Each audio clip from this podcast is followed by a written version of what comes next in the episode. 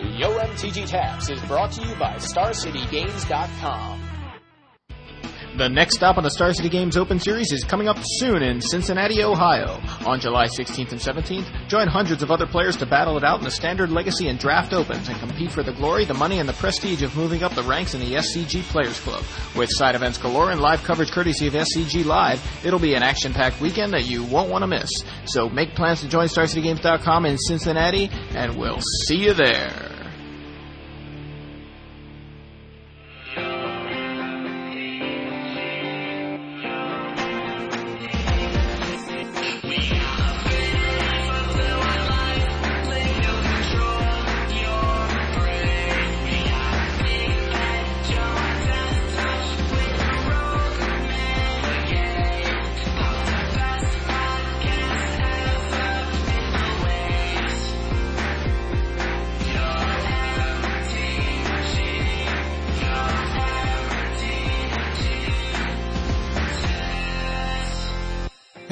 Everybody, and welcome to episode 72 of Yo MTG Taps. I'm Joey Pasco.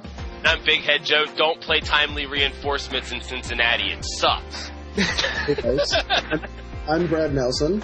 That's that's Brad Nelson. He's also on the uh, on the episode with us. So thanks, Brad, for for joining us uh, on the show today. So uh, we're going to talk about a, a ton of stuff, mostly I think centered around uh, post M12 standard, but uh, you know a couple other topics thrown in. Brad has an announcement, uh, or at least a project that he wants to announce, and we don't know anything about it, so I'm as curious as you all are. So. Uh, Stop the suspense. I want to hear it now. all right, Brad, do you want to talk about it right now? Uh, all right. Well, we got to we got to tease him a little bit, don't we? Okay, let's tease it. Okay, give us something, and then uh, and then we'll we'll come back to it later on. Do you want to do that? All right. My first announcement is I will be at uh, SCG Seattle. I'll be commentating for the first time. I cannot wait. It's going to be a blast Yeah, I'm definitely looking forward to watching you guys. Who are you uh, commentating in Seattle with? Is it Gavin? with Gavin. Yeah. Okay. I'm looking really forward to it. Definitely a lot of fun doing the commentary, and like I said, I'm looking forward to watching you guys that weekend. Um, Sure. So uh, speaking of the the SCG Open Series, we have Cincinnati coming up this weekend, and the the whole format is just completely different than it was back in Baltimore a couple weeks ago. Um, as far as standard goes, uh, we've got Jason Stoneforge now gone, and M12 kind of taking their place. In, in fact, it's kind of funny because I kind of feel like M12 is not even big enough to take the place to fill the shoes of Stoneforge and Jace. I mean, the, the sad part about it is the the deck that I've been playing on MODO right now, which is you know post Jason Stoneforge but without M12 yet, has been Caw-Blade. You know, you just you just add more sort of feasts and famines, and you add like uh, Hero and Blade Splicer, and you just go to town. It's pretty Yeah. much the same deck. wow, yeah, that's kind of nuts. I mean, back back when the deck first, well, I know it was it was called Go in at Worlds when Kibler ran it. Did you ran it at Worlds too? Didn't you? Yes, I talked. I, I was the one that talked Brian into playing the deck. Right. Okay, that's what I thought. I, I remember you uh, being part of the genesis of of Caw-Blade. Now in Paris, uh, were you weren't you also on the uh, the Stoneforge Mystic Yeah. kind of Uh, thing? the the whole thing about Stoneforge Mystic there, if, if you want to actually hear that story, Yeah, why not? Is uh, we were all hanging out in San Diego at a beach house playtesting for a week, which was a blast. But uh, right before we took the flight, Kibler was talking about Stoneforge Mystic and both uh, the blue and the uh, the black swords going in against uh, control decks, just other blue black and blue eye control decks, and just having like two of each, two creatures, two swords in the sideboards. And the entire flight over, I was like, you know, trying to make up scenarios in my head of like Stoneforge Mystic and Feast and Famine and what kind of crazy things you can do. Mm. So we land, and I put two swords and two Stoneforges in Caw-Go, and I grab Raptor, we go downstairs, start playing Valakut Versa. Within like two games, we're already up to like four Stoneforge Mystics, and we're trying to figure out how to beat aggro because like the first time you connect against Valakut, it was it was this like inspirational moment where Yeah. like you I want to accomplish that again because it, it was a very unfair strategy and but like doing that against Valakut when they didn't even know about it, oh, that was better than playing it nowadays. It, it, it was it was unreal at that tournament. Yeah, it was definitely the the talk of the tournament at the time. Like I remember, I talked to Kibler there, and he was like, you know, he described it immediately that Stoneforge was like was like the Bitterblossom of the deck that you just just play a turn two Stoneforge and you know and go, and that's basically uh, how the deck continued to go for months. You know. So it was like right off the bat, people realized the power of that. So actually, before uh, before the bannings, what was your stance? Like just just in the weeks leading up to the bannings, what were like what was your stance on standard on the possibility of either of those cards getting banned? Well, I definitely believe that Stoneforge Mystic should have been banned, um, just for raw power. And being that I'm not part of WotC, where I don't, you know, I don't have to be held accountable, I would say Jace wasn't needed to be banned. But if I was working for WotC, I would have just banned it as well. Yeah, Uh, for the That's fact exactly that, like, what we said. yeah, like you have to ban the card uh, off the fear of you know Stoneforge not changing things. But I, I like having Jace the Mind Sculptor around to actually keep the format a little fresh. Where I don't like Mono Red versus Valakut versus like. I guess that's that's about it. I mean, we do have some control decks, but I don't think they're that great. And uh, I'm scared of the power of a deck like Valakut. And so it seems fine now. Um, the format is pretty wide open. Uh, there's a lot of just aggro and mid range, but there there isn't a real great strategy for control. I don't think so. I mean, we'll see where it goes. But all the control decks are more like you know, get a couple creatures on the board, play a couple counter spells just because you have to against Valakut. But the equations for brewing decks is really limited right now, and I don't think having Jason the format would really uh, hurt that. So, but Stoneforge had to go. It's just yeah, and, and it wasn't because of any of the swords. It was because of Batterskull. yeah. Batterskull was like definitely put it over the top, but uh, you know, I think I think with the swords it was definitely questionable. But then then Batterskull comes out and it's like, all right, you really. Really put things like kind of made it clear the power level of Stoneforge.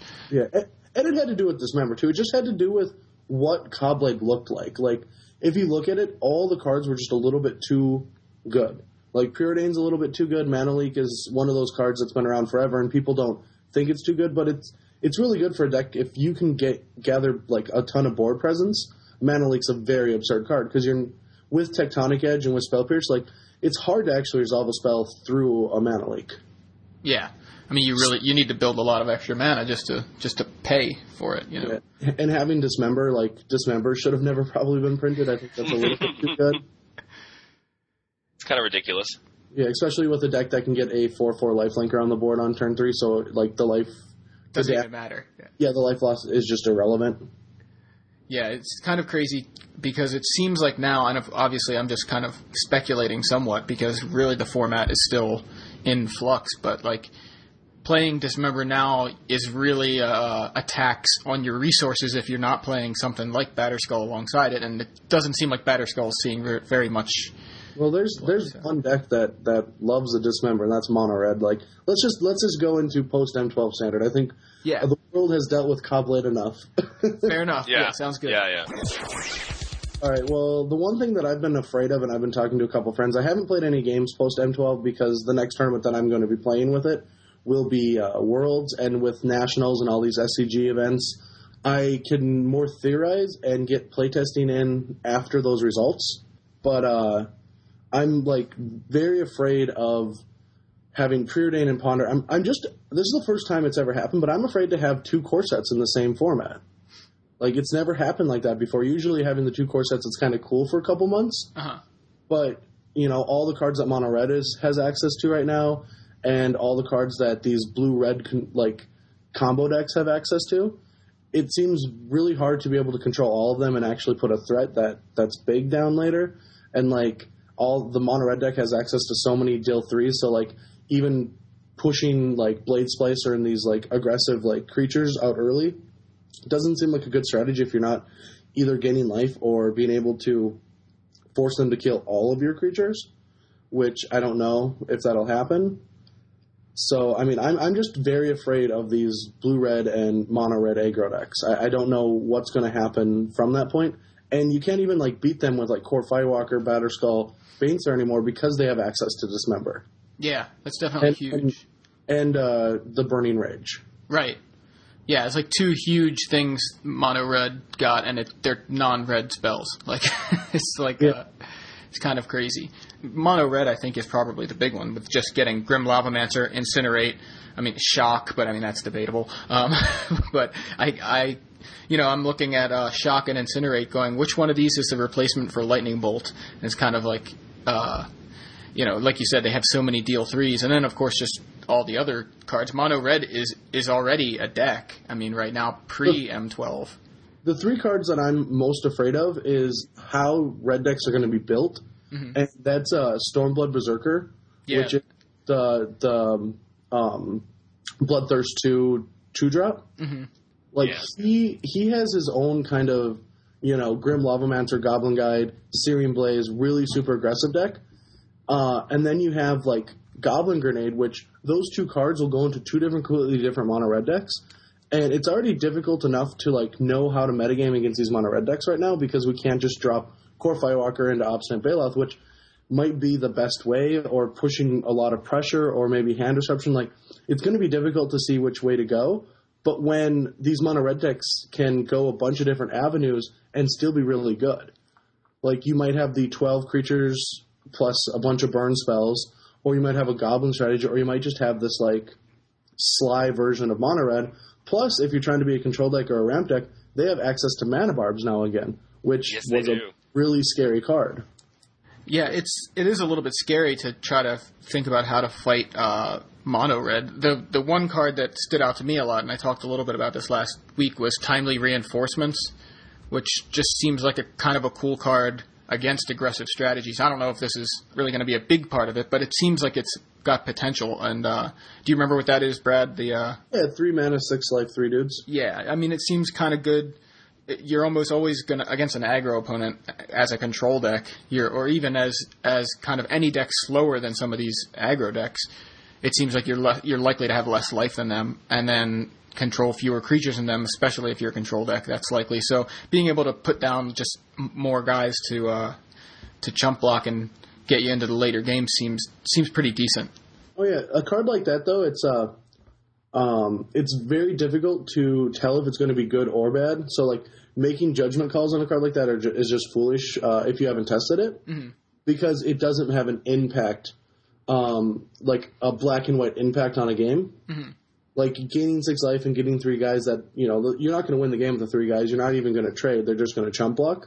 I mean, Right. you might be able to like two for one against a Goblin Guide or something, um, but it seems like it could be very good. Uh, it would take a lot of testing to see if it's worth a sideboard slot, but maybe cards like that are what we need. Like maybe that card is going to be really good.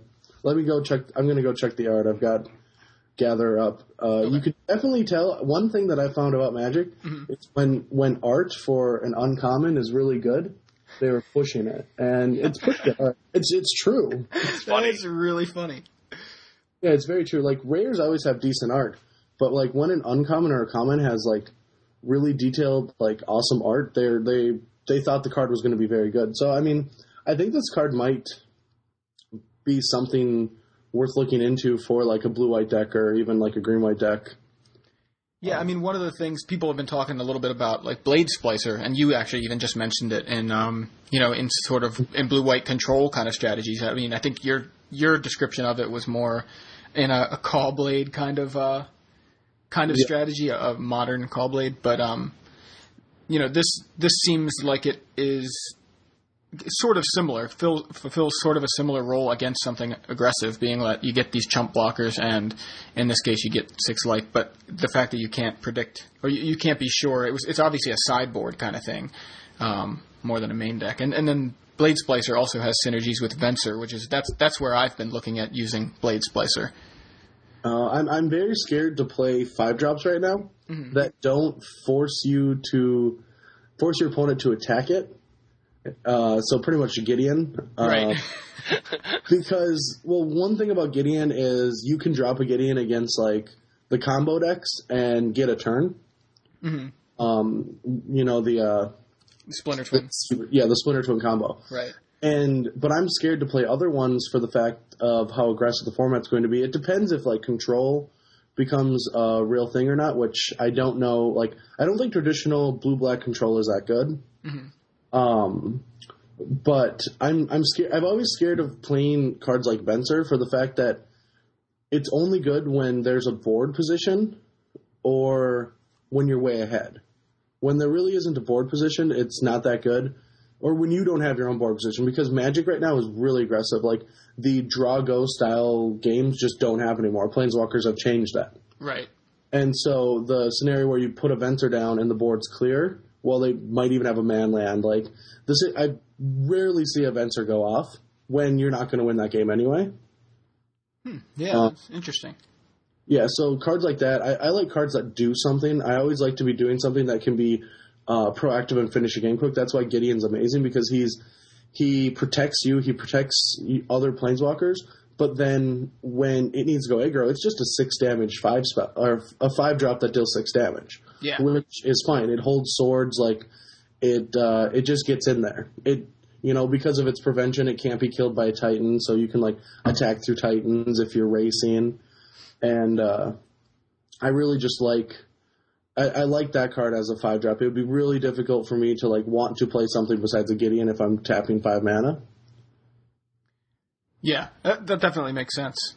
Yeah, I've, I've always been just a huge fan of that guy. Yeah, he's. I remember when people were first talking about him, and I was looking at him, going, if if this was just a creature that said six six prevent all damage while attacking for five, I'm like, people would be talking about playing that. So this guy's got two extra abilities. that uh, seems like he should be really good, and uh, I'm I'm happy to have him still around uh, post uh, post Zendikar block uh, in the fall. But one card that we're not, we don't uh, get to have around in the fall, and I completely missed it last week when I was looking over like the full spoiler was Baneslayer Angel. Like it's gone after you know September um, when the format rotates. I was kind of, I guess, I guess I didn't, I wasn't surprised, but I I was surprised that I didn't notice. But it's like cards like that. Uh, Baneslayer hasn't really been seeing any play for the last what nine months or so since, uh, or or I guess when the Titans started really picking up steam, which was pretty quickly after M11. What do you think about that? Like the the uh, the fact that the Titans have been reprinted in M12. When the Titans first appeared, like they appeared with Baneslayer Angel and um well okay, so Baneslayer comes out, it's like a really iconic card. Mhm. It it just did something nothing else did. Well then they brought like the Titans out and they brought like Batterskull which just embarrassed Baneslayer to all hell, like to all believe. like, Baneslayer used to be this awesome card and now it's just it, it was terrible because they printed a better version of it. And to print a better version of like one of your biggest selling points seemed like kind of foolish. But Titans come out and Wizards gets a choice. They're either going to make these the biggest monsters in the game or they're going to go above and beyond. Right. Because y- you you have to either make creatures worse than Titans or make them better. You can't just keep making Titans. Mm-hmm.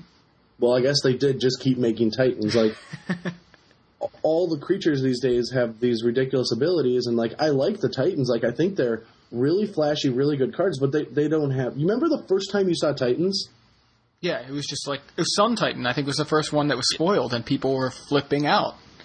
Yeah, and Inferno Titan. Well, I think everyone was flipping out about Grave Titan. Yeah, I remember Yeah. that Ten too. power, like that is just unreal. And then, but like once we got through Scars of Mirrodin, and now we go through this set, like every single bomb has a huge ability. So regardless of getting killed, it's it's going to have an upside.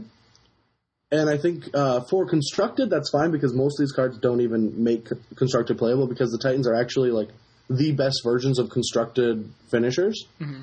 But for limited, like holding a removal spell was like always one of these important reasons to kill a bomb. Like you would always get like value out of holding a removal spell. Well, for the last like year and a half of playing Magic, that that just doesn't happen anymore. You know, like they play their bomb, they play their dragon, they Fact or Fiction themselves or demonic tutor themselves, or draw two cards during your upkeep, and then you kill their bomb, and then they got value. And so it's almost like a reversal where you use your removal early so you can try to be aggressive so they can't get to their bomb spells.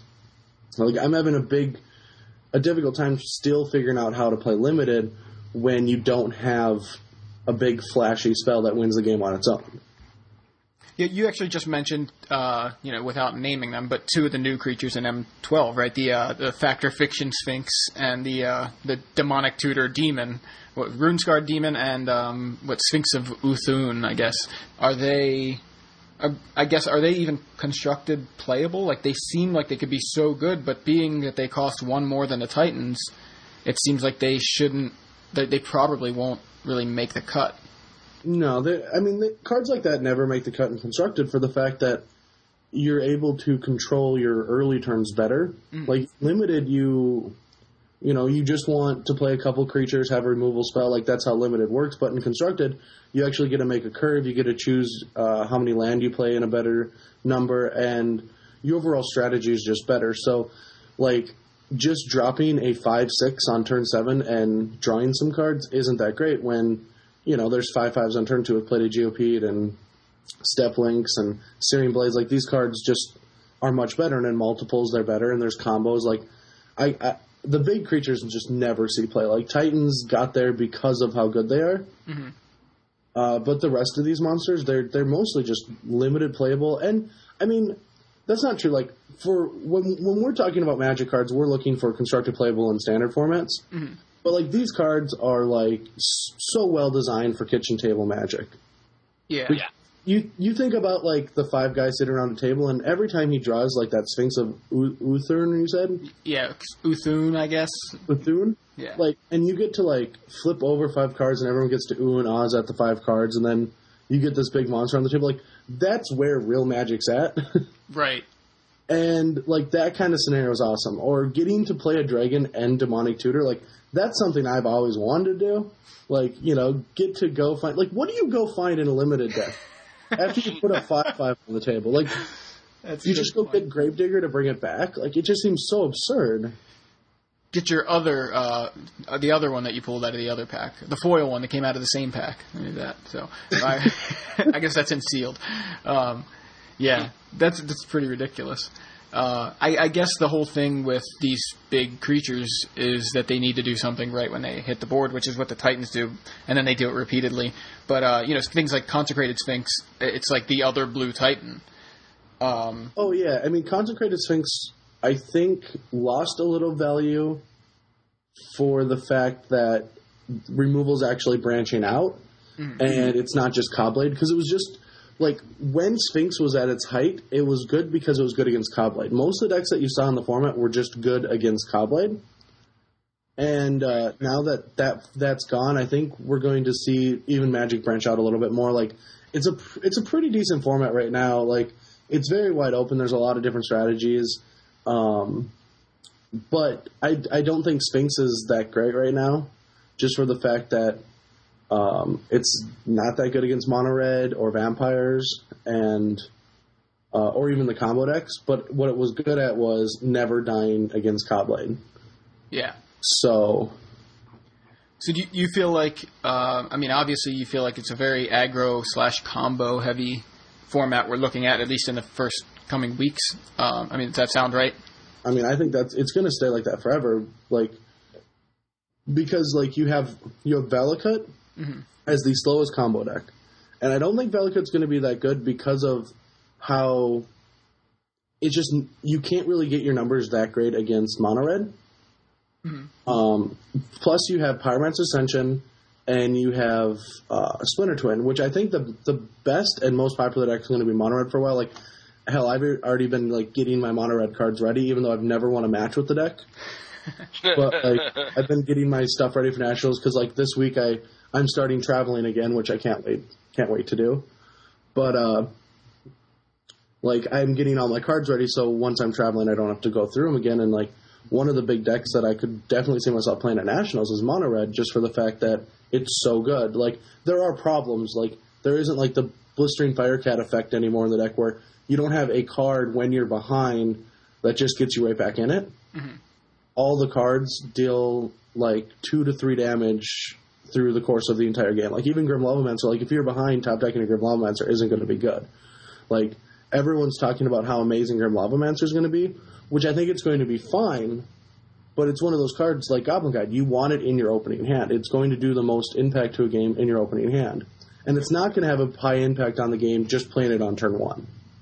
Maybe against other creature decks, but against like a controller combo deck, like he's not going to be that exciting.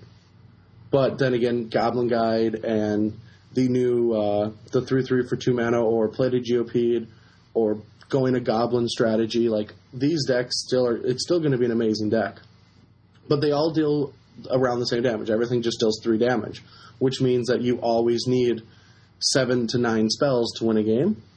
Besides the shrine, the shrine does break that parity, uh, but you need that in the earlier turns too. So I mean, my mind's just going crazy about decks right now because I get a chance to actually think about Magic again.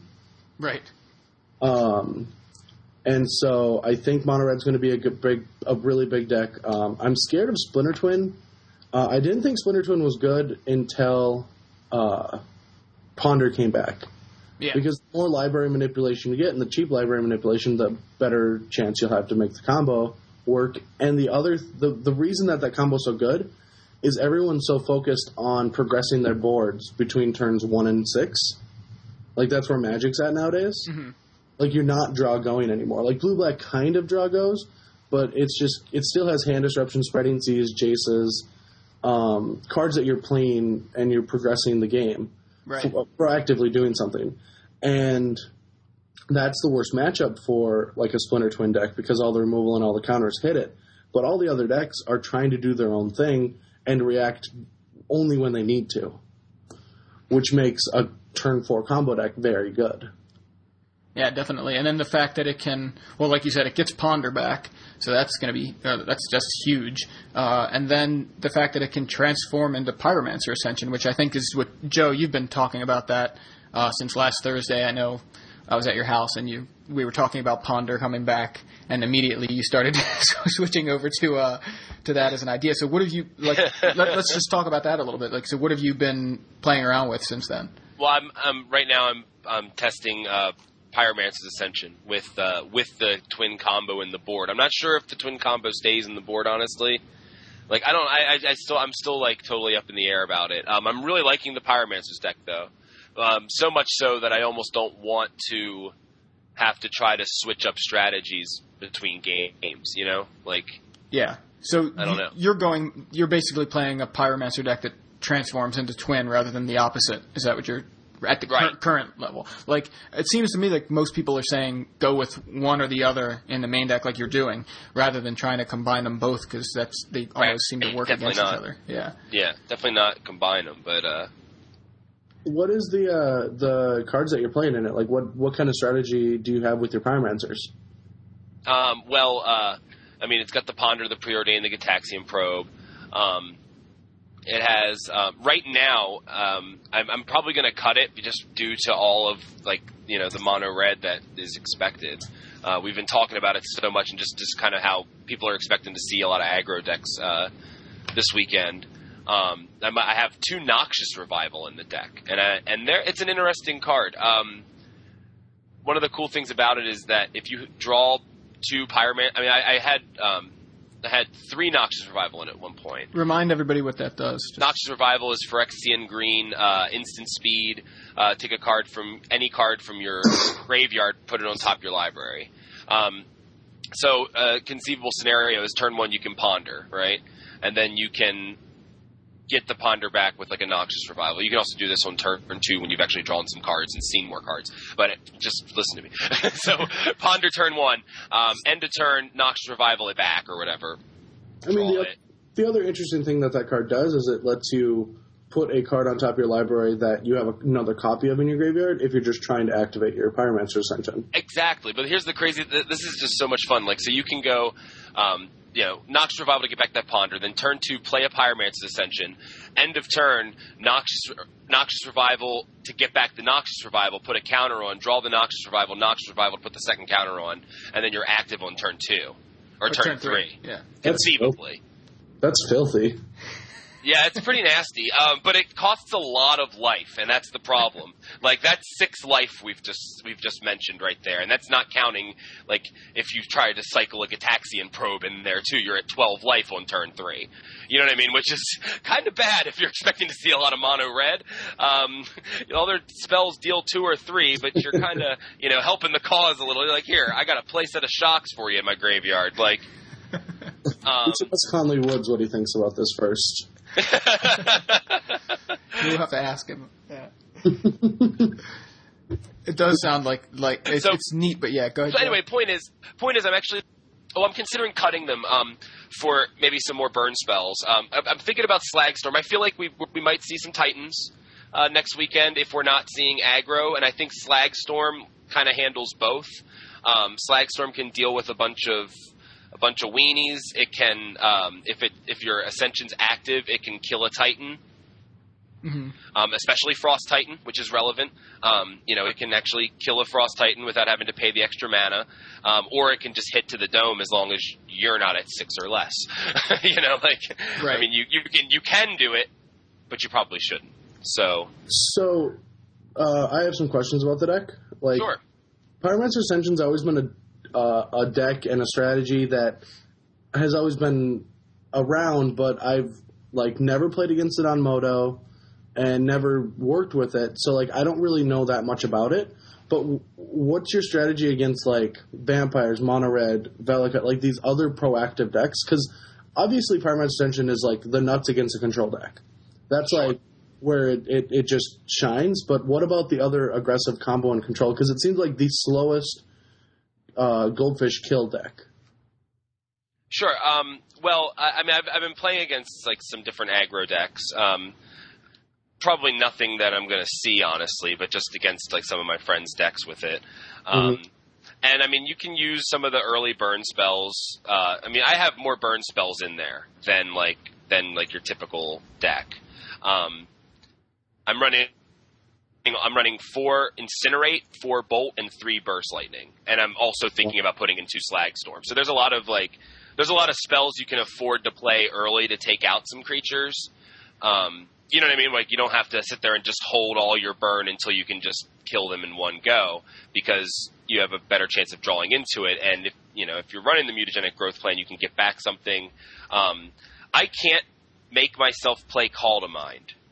I don't know why. I just cannot convince myself to put that card in the deck. I'm like, it costs three mana and it's a sorcery. I just, I, I'm sorry, I just don't get it. Like, I don't get it, and I'm not running it, and I don't plan to run it. Um, no matter, but but my friends did make a good point about you know mono red and aggro and how maybe having mutagenic growth deal you six damage a game isn't a great idea. You mean especially- Noxious Revival?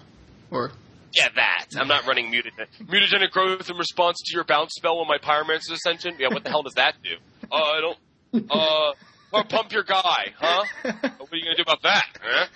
No, but um, uh, yeah. So um, so basically just a lot of dig, um, a lot of burn, um, and I mean the slag storms help in that in that respect. Like the slag storms will take out all their dudes, um, but uh, I mean, it just it just feels like a really strong deck, and it feels like something people aren't going to really be that prepared for. Um, and I've been thinking about doing the, um, like I said, I've been thinking about doing the Exarch Twin combo out of the sideboard, but eh, I don't know.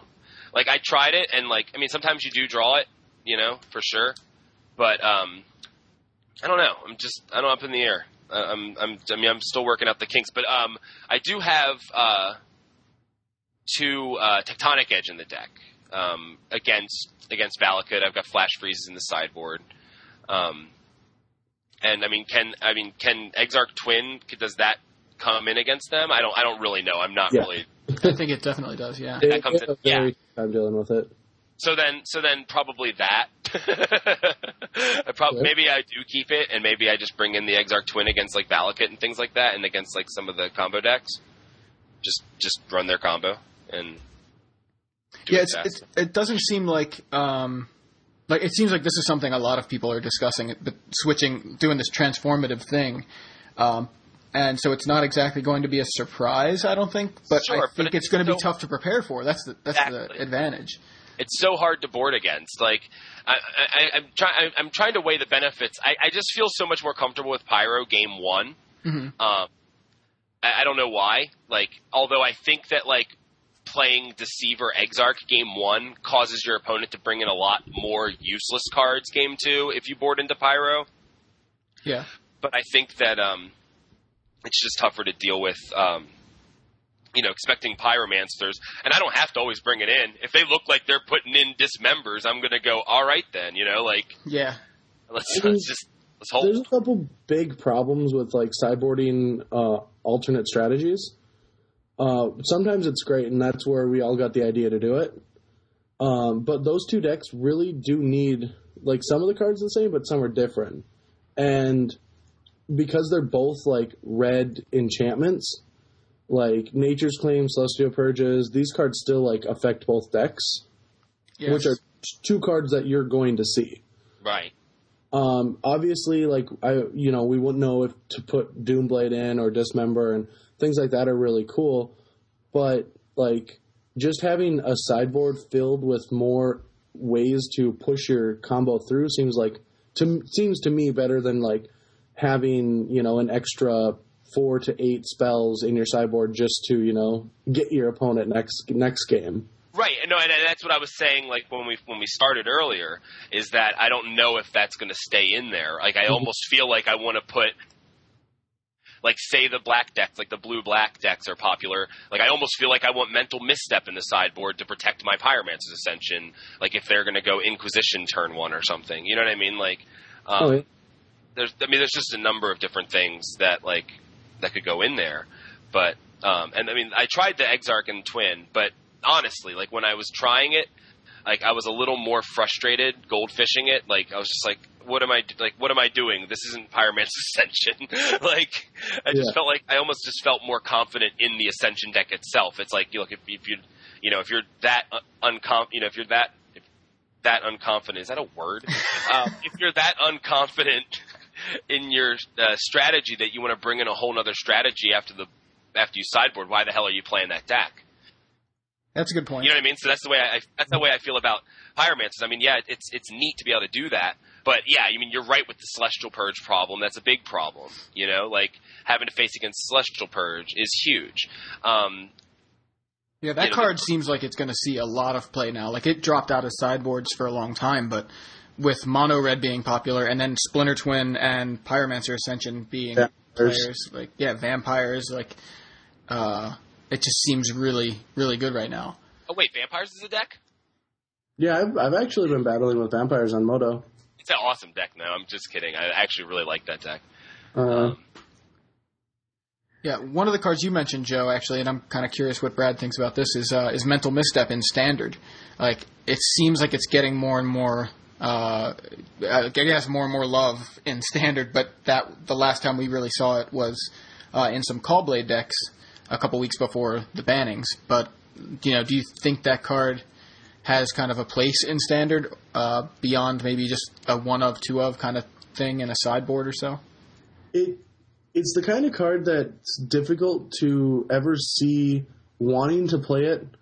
Um, I mean, I played it in my Caw-Blade deck in Singapore, Right. and uh, and for the reasons I wanted to hit Goblin Guides, Nature's Claims, and Hand Disruption. But even like, would you bring that in against Mono Red? It hits twelve of their cards, and sometimes hits the Goblin Guide. Like, I don't even care about the Grim Lavamancer. Uh, I care about like the Goblin Guides and maybe sometimes like Lightning Bolt. Like if you let's say cast a creature and they try to Lightning Bolt and you can me- mental misstep it. Um, but it seems like one of those cards that you can find something more powerful in a sideboard.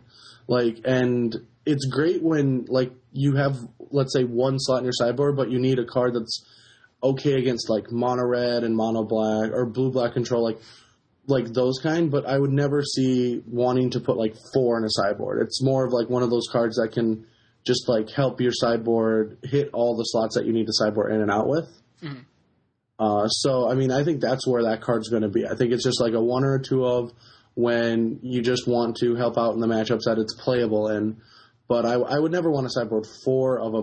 It's such a narrow card. Right. Uh, I would rather have you know Kor Firewalker or something to hit one one of those matchups and just try to figure out which one's going to be the more popular one. Yeah. I mean, I guess that's a corner case situation. Like, I mean, I, I obviously want a better sideboard than just saying that. Yeah. You know what I mean? Yeah, definitely. I, I was. That's pretty much that answers my question. I was kind of just curious how you felt Yeah. about it. Um, one thing we haven't really talked about is the the new planeswalkers in M12, which you know I think are supposed to be the cards that are selling the set, and there's the opinions seem to be uh, be mixed. Um, what did you think of the like all three Jace, Chandra, and uh, and Garruk, the new ones? Garruk seems very flashy. I'm I'm happy to see a new uh, new green planeswalker. Uh, it, the problem is, it just has like the the planeswalkers aren't flashy to me because they they all have abilities that other spells already have done. It the thing is is all these like I've been wanting more spells.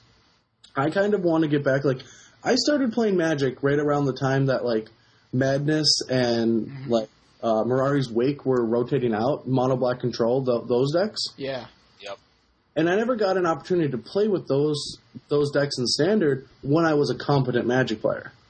Right. And I, I know Magic's not going down this avenue, and, and it won't for a while because the, the way that it's for the way that it is right now sells. It's more fun, but I just I dream of a day where I get to play with spells again, and uh, and not just be like these you know planeswalker blue white control deck you know drop a bunch of planeswalkers on the board, play a mind spring or you know blue sun zenith, but uh, they just all have spells. Like Garruk has the same ability, like the same first ability as it did before, except it's just now a plus instead of a minus. right.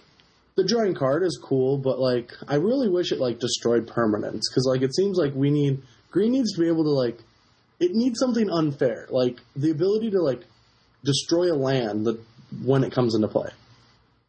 Yeah. Like I would have loved if it had three loyalty and its its second ability was negative two destroy a land.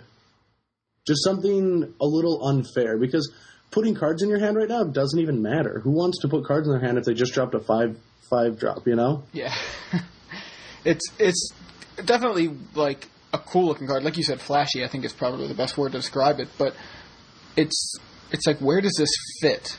You know, it seems like it's strong, but it doesn't.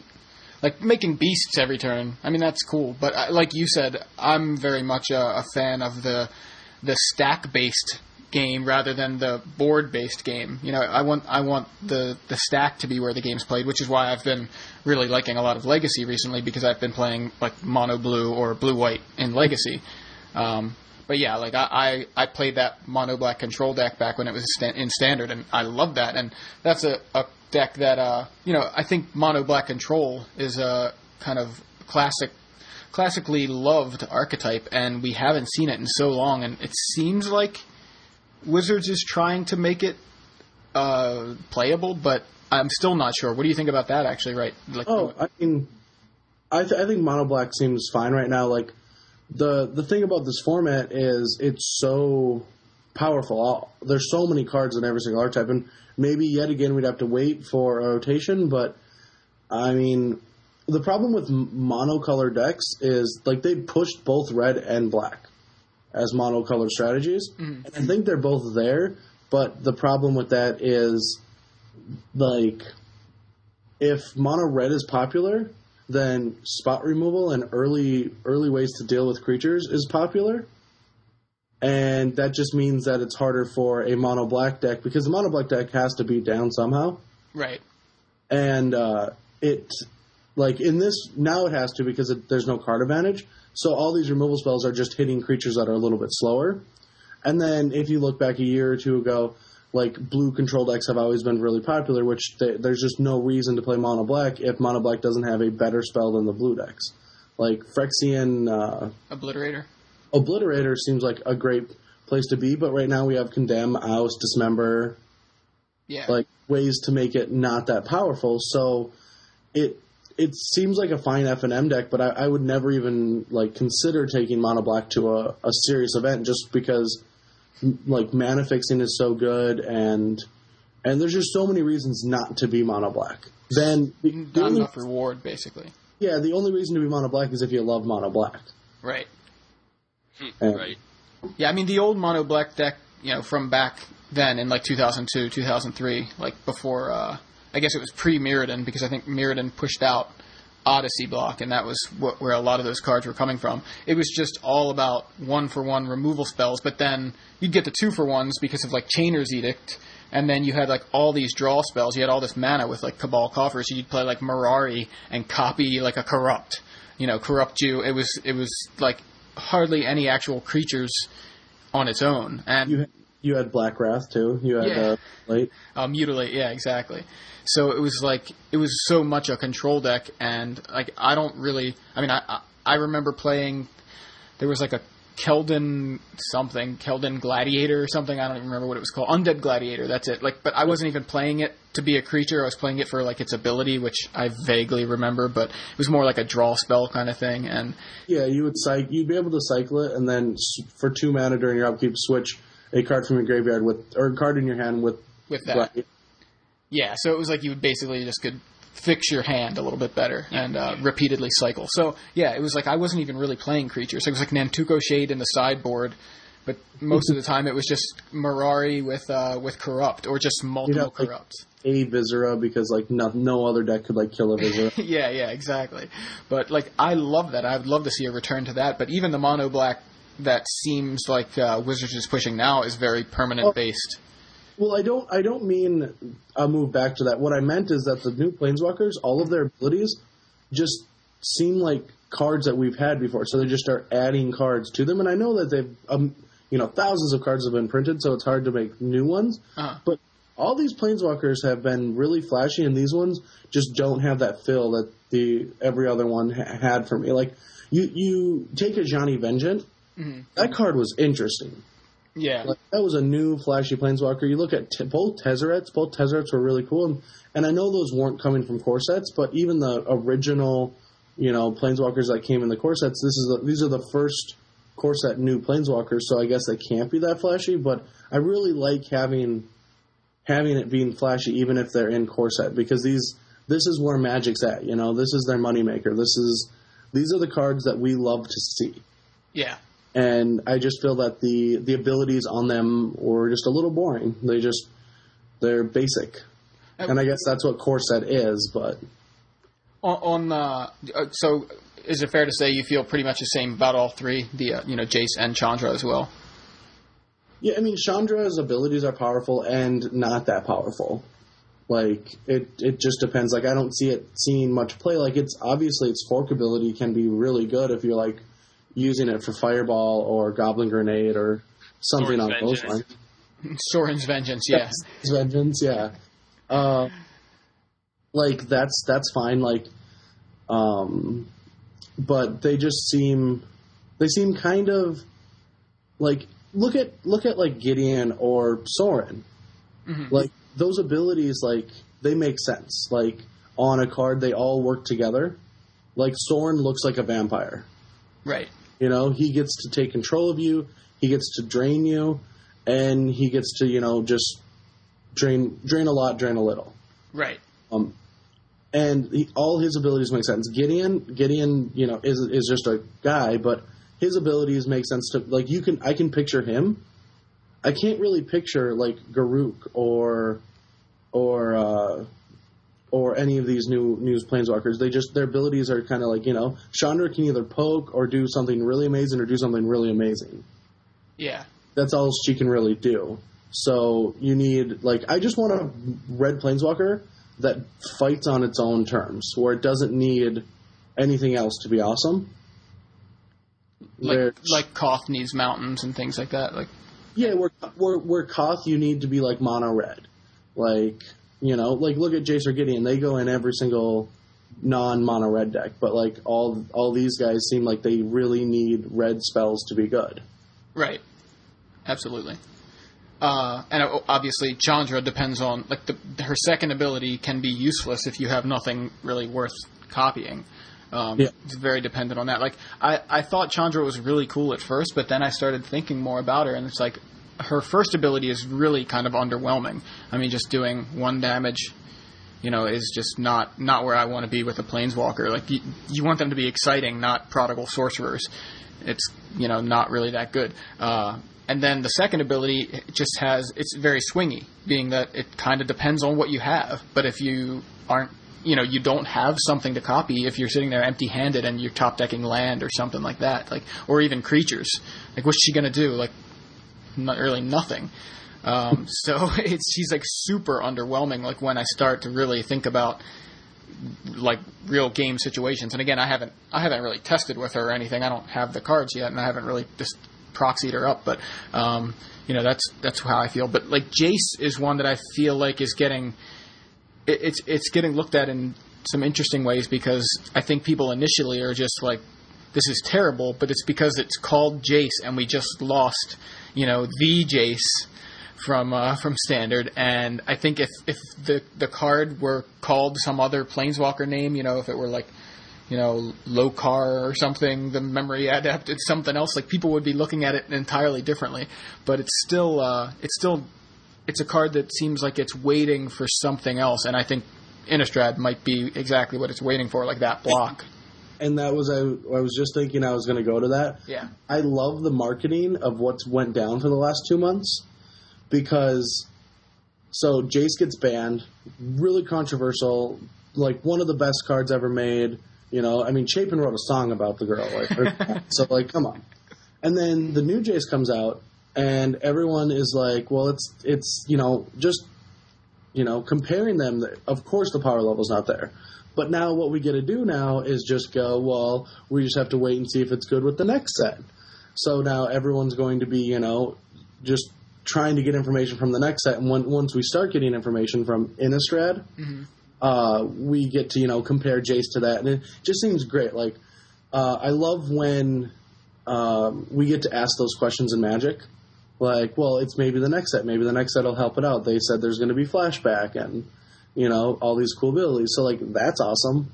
Um, so I, I'm fine with that side of it.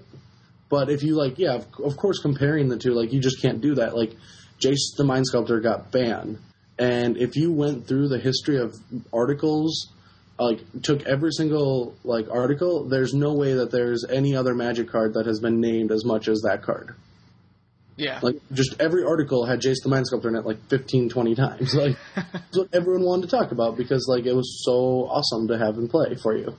yeah. So, do you guys, uh, let, you want to talk more about Brad's project? Yeah, um, let's talk about this project. All right. Well, so from the beginning, it, it all started with Rich Hagon in Paris. Okay. I just want to set this up a little bit, set, set up the playoff a little bit because there's people that have come back to Magic recently and might not even know like how oh. historic that was with Paris, oh. uh, because that was huge. Like I, I thought that was just amazing. Uh, I was really happy to actually be there watching the the playoff. But uh, take you know, good pictures, by the way. Thank you, thank you. Uh, so yeah, last year, Brad, you had a pretty good lead in the Player of the Year race for most of the year, right? You're right at the top of the standings, if not at the top. Yeah, I, I ended up in the third Pro Tour taking over the lead, and I had the lead until the last match was played at Worlds. Right at Worlds in like late November, I think it was. Uh, Guillaume Wafo-Tapa and Guillaume Matignon played off or played in the finals, and the only way that Matignon could have tied you was if he won Worlds, and of course he wins Worlds. So he ties you for the Player of the Year, which is something that's never happened before. Um, and just at that point, like, did you did you just feel like it was impending doom? Like as that top eight was kind of shaken out to include him in there, did you kind of feel like that was at all likely? It so it sucked that he won after he beat Paulo, but uh-huh. like it was a scary top eight. If Paulo made it to the finals, he already won Player of the Year. Oh, that's right. That's right. Yeah, it was it was a scary top eight. Like Paulo could make finals to beat me, and Guillaume had to win to tie. Definitely a scenario I didn't think would happen. Like obviously, there like there was a good chance of me uh, taking the title, but there's also a decent percentage of me missing it for the fact that five of the best Magic players had a chance of winning the tournament and beating me. Right. But there was no one in the room that couldn't uh, they had to either win or take second to to beat me. There was no quarterfinal or semifinal finish that would win Player of the Year. Okay. so what ends up happening is obviously Guillaume wins and ties you. First time that's ever happened in the history of the whole Player of the Year race, and uh, so you guys go to a playoff at the next Pro Tour in Paris in February.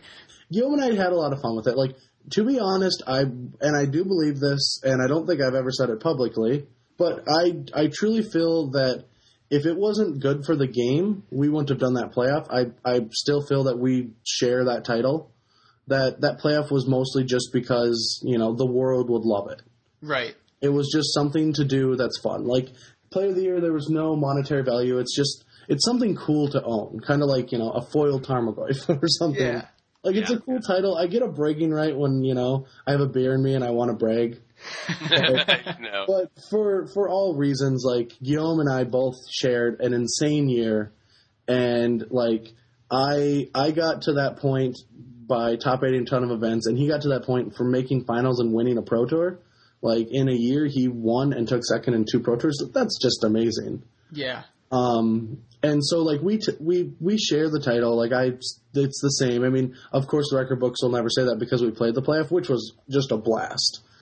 Yeah, it was it definitely the whole atmosphere of being there was it was just so much fun. There wasn't it wasn't a tension kind of thing. It was very much a you know just this at, this kind of lighthearted kind of this is this is magic. This is great. Oh. It's fun and it's historic and that was everything. Like I mean, if if if it wasn't for the people, so we each got like six chairs to uh to put anyone we wanted in. right. My dad loves magic, and ever since I started doing this, he you know he always just tells me how much it's how sweet it is that I get to like travel the world and play this card game. And he's always wanted to go to a pro tour. Well, I'm in this playoff. Like my dad's gonna eat it up, you know. So I invited him out, and my dad came out, and my brother was there competing. And then I filled the other slots with like Kibler, Efro, like Tom Tom Ross, just a bunch of Magic friends. Mm-hmm. And I played very seriously, and I tried to not make any mistakes, just so they couldn't make fun of me after the match. Like if they weren't there, I probably would have just been dirtily and like fun with Guillaume as well. But I just you after like two weeks of testing, it, you you you start to lose a piece of yourself every time Ephraim makes fun of you. You just you slowly like lose part of your soul, and I just couldn't deal with it anymore. So like I had to try to win. Yeah, on the other side, I think of Guillaume's side was just a bunch of ladies. I think wasn't it? He, he had the uh, just a bunch of bunch of girls cheering him on. I think. it was all his family members. Yeah, that's what I figured. But it was pretty funny. I think they were uh, they were flirting with Kibler um, during the uh, during the event. Sounds about right. Yeah. Uh, so go ahead and continue with your story now that we've set it up for 20 minutes or so. We're really making them sweat this, you know. Absolutely. Uh, okay, well, I'll just tell you exactly what's happening. Okay. Rich Hagon and I did a project, and the project is my life story revolving around magic mostly.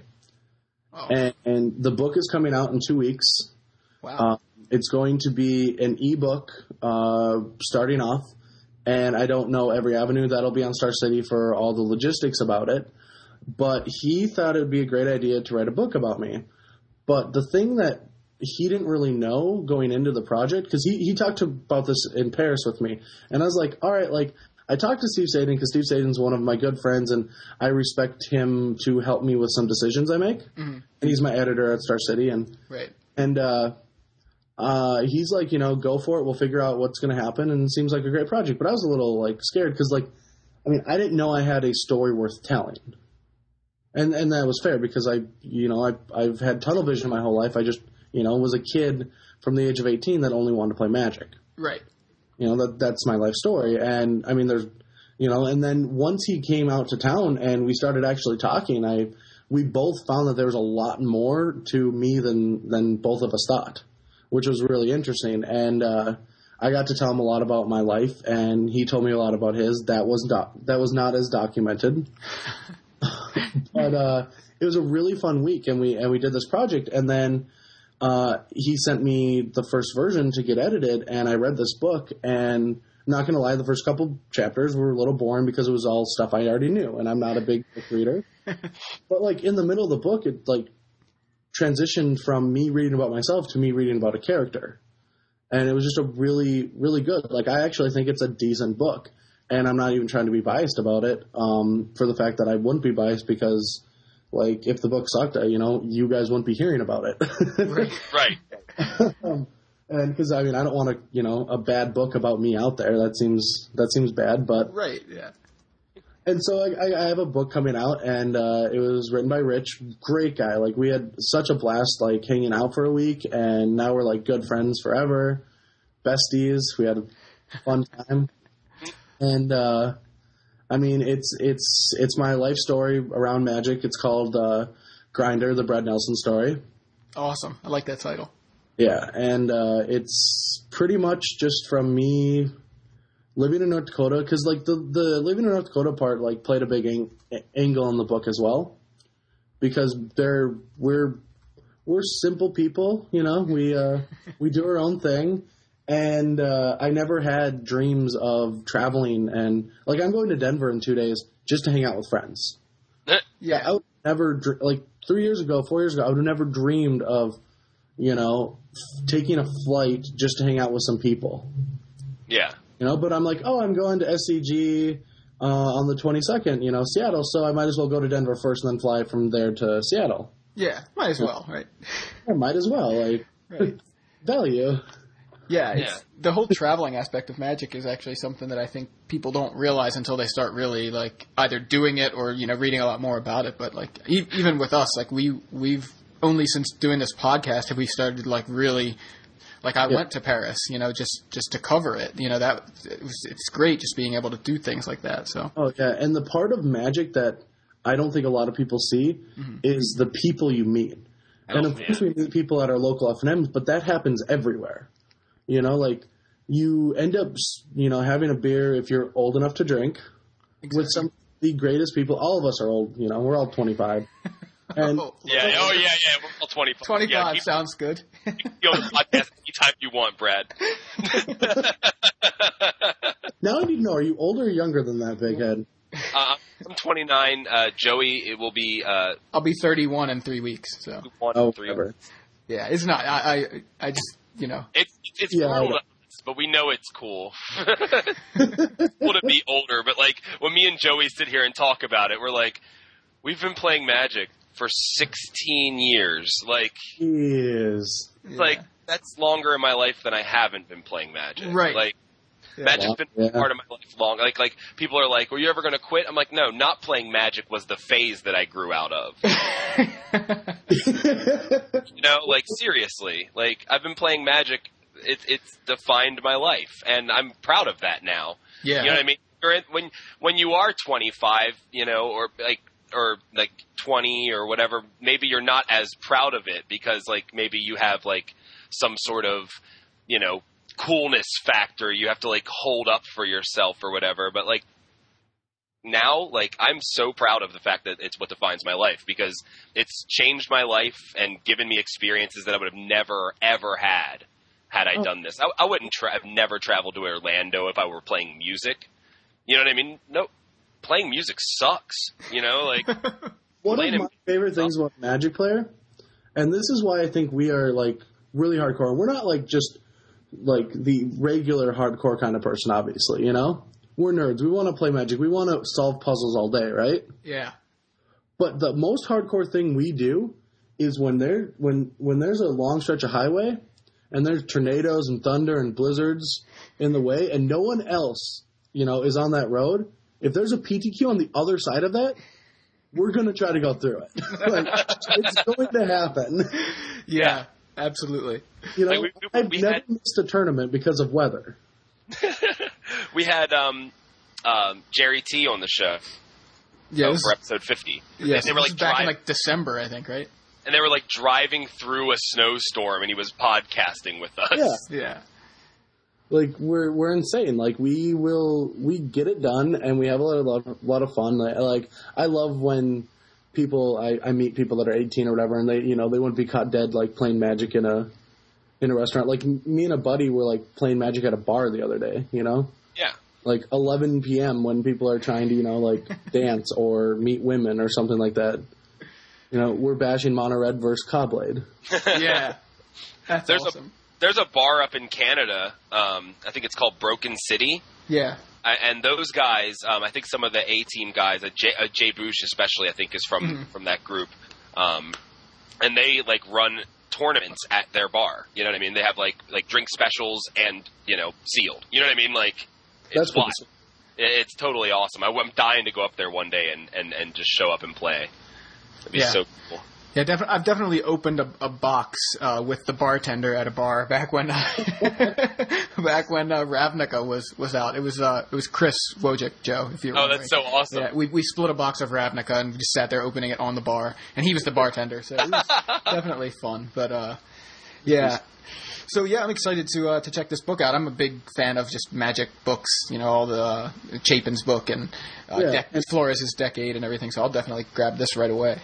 Oh yeah, and like last thing I'll say about it is like, um, Rich Hagon is I, I I love his writing style, Mhm. and it really showed through. And it, he was and he was also able to like keep both of our personalities in the book without overpowering mine. Yeah, for And sure. uh, so I mean it it was just a fun read, and I think I think it'll be fine. I mean I, I want I want some real con- constructive criticism from people about it though because. Uh, I'm curious if it uh, if it's good or not. I, I always pride myself on making correct decisions. I wonder if I did on this one. I mean, I'm pretty sure I did. Like it's fine. Yeah, I, it seems like I mean, if anything, it's you know just entertaining for anybody that likes that kind of thing. Like I've read the uh, Johnny Magic and the Card Shark Kids, the uh, Jon Finkel like biography, and I mean that's entertaining. Even though I don't take away magic skill from it, it's just something that's just fun to read, and uh, it's, it's I always find it interesting to hear like people's like to hear about people's lives and stories as they kind of progress through some sort of uh, some sort of accomplishment and, and achievement. And I think this this sounds great. Like I'm I'm excited to check it out. Like like I said at the beginning of the episode, I didn't know what, what you were going to announce either. So this is cool. uh, I'm I'm excited. I Uh, um I have one question for you though. Sure. Um, British rappers are all the craze right now. Is there any plan on releasing a rap album to accompany it called Grindin'? I, I, I, I can't give you that information. I'm sorry. Maybe next year. Speak to your uh, t- Speak to Satan. I your Joe uh, cut PR out. person about that. Hail Satan. Sorry, I s Hail Satan. I can't help myself. But um, am I still here? Am I Yeah. here? Yeah, you're still here. I think you're you're a couple seconds behind us, Did you not hear anything I said? We heard it. It was just You heard me say Hail Satan a bunch of times. yes. Yeah. Good. we got the Hail Satans. Sa- Satan is my master. He's gonna really like hearing that. I, I know it. I, I'll throw that on Facebook today to you know get a little anticipation for it. Yeah, sounds good. So uh, one last thing, um, Drew Levin tweeted something about a project that he was working Oh, on with you. Uh, no, it, it's it's fine to be out there. Uh, you'll hear about it next week. So, like, our goal is for him to teach me Legacy, Okay, cool. and that's that's the goal because I've only played uh, two Legacy tournaments, and those are Grand Prix, and I've never been too invested in the format, and I wanted to be. And you'll get more of that story with an article I'm writing right now, and it's going to be t- telling them the story of like the first time trying to get this project to work, but it failed, and try to get more of the audience uh, help. And if I feel comfortable enough, I'm going to go to Grand Prix Amsterdam and take a crack at uh, another Legacy event this year. Awesome. If if I can get myself at the point where I think I'm good enough to go, and not just if I have a good 75. I want to know the format.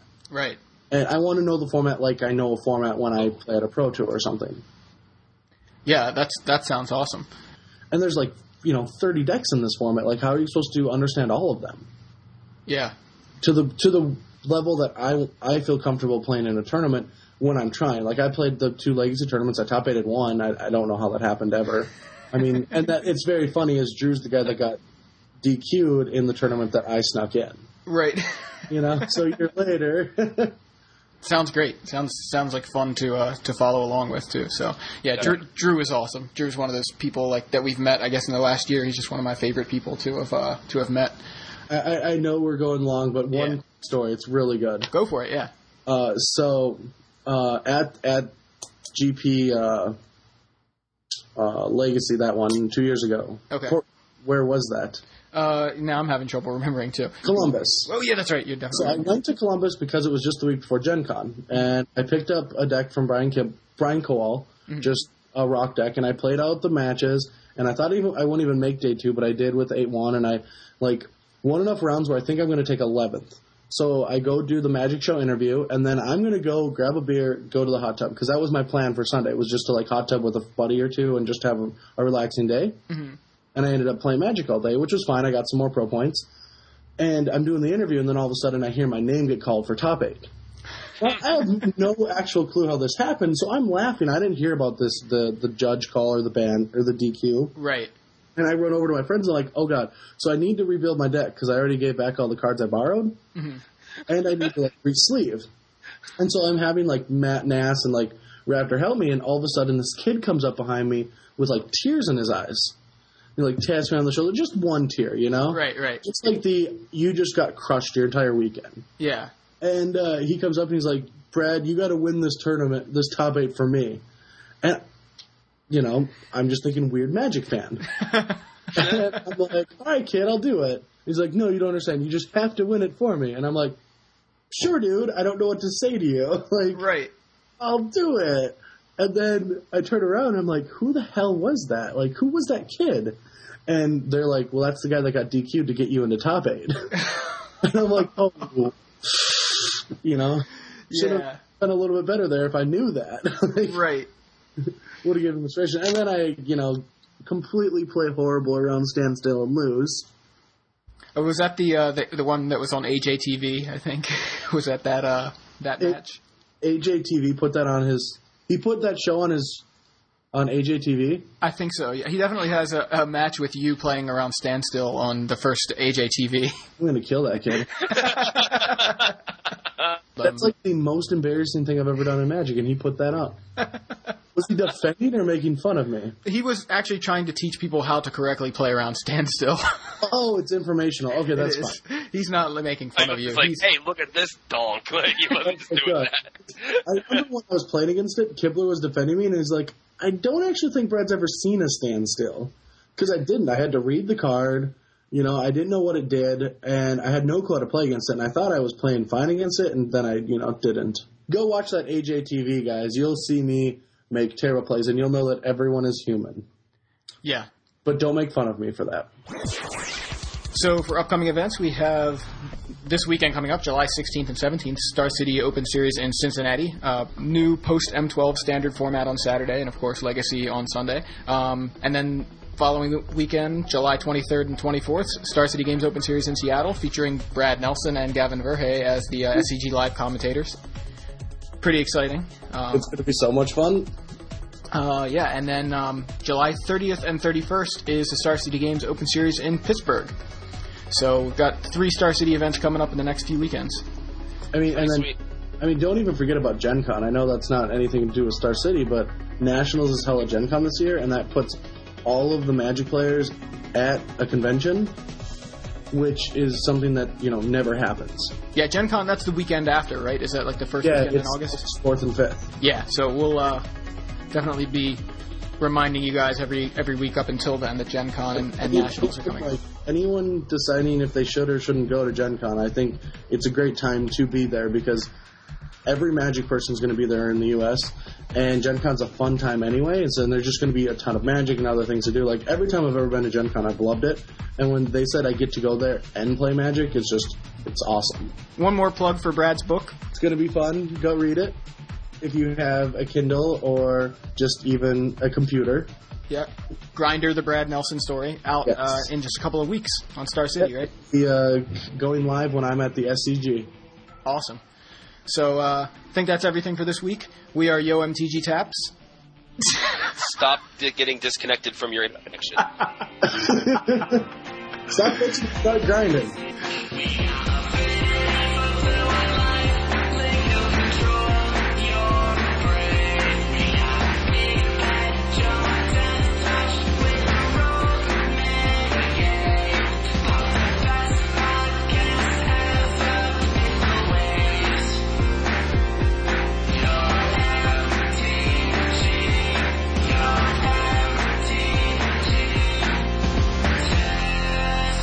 Joe, are you going? You were planning on it, weren't you?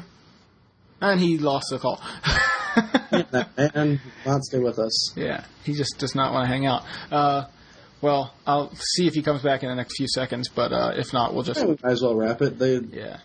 Joe, you back? Yes, I'm going. No, I'm not going. Gen- All right. I'm going to SCG Cincinnati. Okay, but you're not going to Gen Con. No. Do it. I will do the. Let's just not invite him back. I was There supposed to, There you but um, can we just end? Can we? Just We're trying. Getting to the end. This is we're gonna do the ending now. But uh, Okay. so uh, I think that's everything for this week. We are Yo MTG Taps. Stop di- getting disconnected from your internet connection. Stop fixing. Start grinding. That works too. Joe, you, yeah, it does. all right, Joe, you're still there. I guess. Joe, do you want to use that as the ending? That's fine. Yes. Okay, we'll just use that.